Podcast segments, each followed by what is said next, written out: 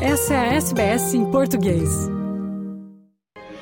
O executivo-chefe do grupo Woolworths, Brad Banducci, deixará o cargo em setembro e será substituído por Amanda Bardwell, diretora-gerente do braço de comércio eletrônico do grupo de supermercados. Banducci deixa o cargo após 13 anos no grupo, 8 anos e meio como CEO. Sua demissão ocorre em meio a crescente pressão sobre as duas maiores redes de supermercados da Austrália, o Woolworths e o Coles, pelo aumento nos preços dos alimentos. E as empresas enfrentam comissões parlamentares em Canberra. O governo federal instruiu a Comissão Australiana de Concorrência e Consumidores a revisar os preços e a concorrência no setor.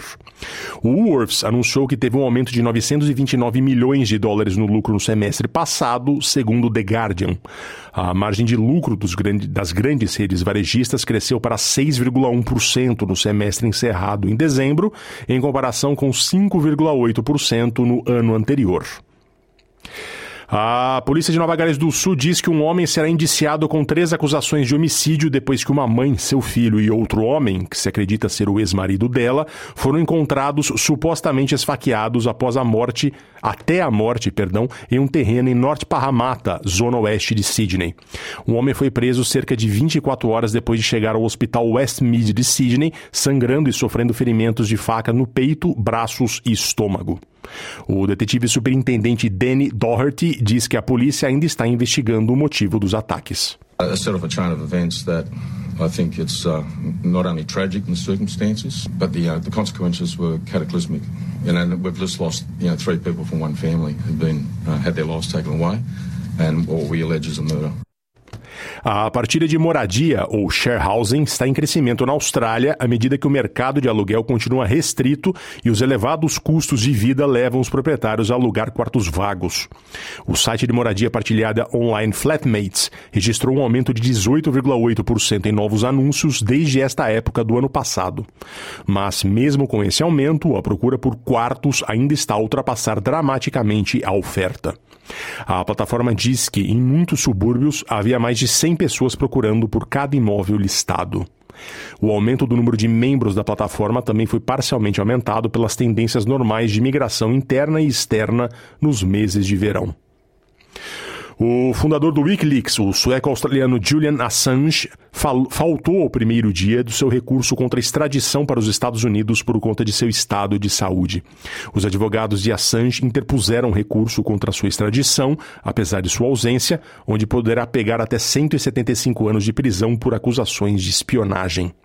Na semana passada, a Câmara dos Representantes da Austrália aprovou uma moção pedindo aos governos dos Estados Unidos e do Reino Unido a permitirem que Julian Assange regresse à Austrália.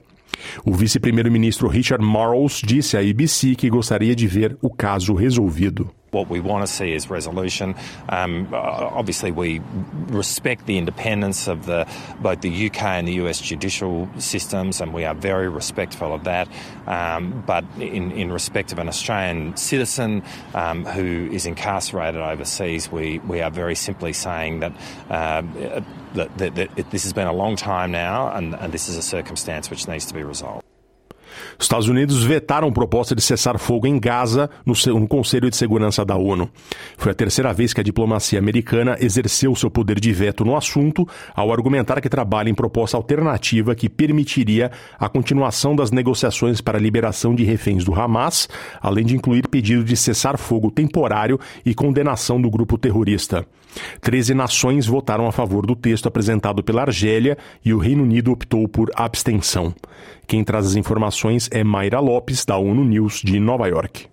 O Conselho de Segurança rejeitou uma proposta de resolução da Argélia que buscava um cessar-fogo na faixa de Gaza. Em sessão nesta terça-feira, o texto não foi adotado, devido ao veto dos Estados Unidos, membro permanente do órgão. Dos 15 países no Conselho de Segurança, o rascunho recebeu o apoio de 13 nações, enquanto o Reino Unido optou pela abstenção e os Estados Unidos vetaram o texto. A resolução pedia um cessar-fogo humanitário imediato a ser respeitado por todas as partes e reafirmava o compromisso com a proteção dos civis conforme estipulado pelo direito internacional. Para adotar uma resolução, o Conselho de Segurança precisa de pelo menos nove votos e nenhum veto dos cinco membros permanentes: Estados Unidos, China, Rússia, França e Reino Unido. Desde o início da elaboração do texto pela Argélia, havia relatos apontando para a possibilidade de veto dos Estados Unidos. Os Estados Unidos devem apresentar outra proposta, que incluiria um cessar-fogo temporário com base na liberação de todos os reféns e a condenação do Hamas. Esta seria a primeira vez que o país apoiaria um cessar-fogo temporário em Gaza. Para a embaixadora dos Estados Unidos, Linda Thomas Greenfield, o texto em votação não traria uma paz duradoura e prolongaria o cativeiro dos reféns e a crise humanitária. Com o voto dos Estados Unidos, a Assembleia Geral deve ter uma sessão especial de emergência por meio de um mecanismo criado para examinar o uso do veto. O Conselho realizou diversas reuniões sobre a guerra em Gaza, incluindo um debate aberto no final de janeiro, com mais de 70 Estados-membros da ONU, expressando sérias preocupações sobre a catástrofe humanitária em andamento. Muitos pediram que o Conselho de Segurança trabalhasse mais para acabar com a guerra que começou em outubro, quando Israel invadiu o enclave em resposta aos ataques do Hamas, que deixaram 1.200 mortos e 240 reféns. Até o momento, quase 30 mil palestinos foram mortos, de acordo com as autoridades de saúde locais. Da ONU News, em Nova York, Mayra Lopes. O Senado brasileiro aprovou na noite desta terça-feira, manhã na Austrália, manhã de quarta, o texto base do projeto que proíbe no país a chamada saidinha de detentos em feriados.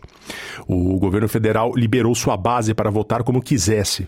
Foram 62 votos a favor, dois contrários e uma abstenção. Cid Gomes, do PSB, e Rogério Marinho, do PT, foram os dois únicos senadores que votaram contra a proposta, que agora precisará passar por uma nova votação na Câmara. A proposta, que tramita no Congresso desde 2013, ganhou força nos últimos meses como bandeira da oposição, em especial após a morte de um policial militar em Belo Horizonte, assassinado por um preso beneficiado pela saidinha. O relator do processo é o senador Flávio Bolsonaro, do PL. A saidinha é um benefício aos presos que estão em um regime semiaberto, ou seja, que passam a noite no presídio, mas que podem sair para estudar ou trabalhar. É necessário ter bom comportamento, ter cumprido um sexto da pena, em caso de réu primário, ou um quarto, se reincidente. O benefício não contempla detentos que tenham cometido crimes hediondos ou graves, como assassinato.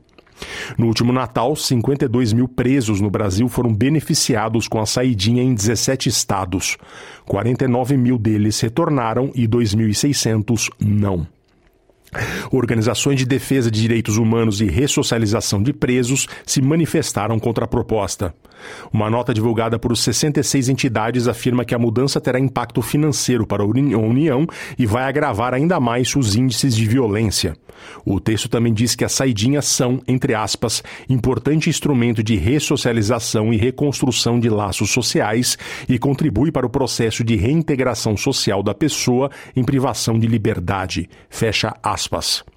Para o grupo de trabalho Interinstitucional de Defesa da Cidadania, que reúne o Ministério Público Federal, defensorias públicas e entidades da sociedade civil, o projeto é, entre aspas, flagrantemente inconstitucional.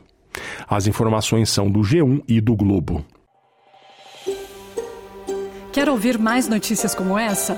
Ouça na Apple Podcasts, no Google Podcasts, no Spotify ou em qualquer leitor de podcasts.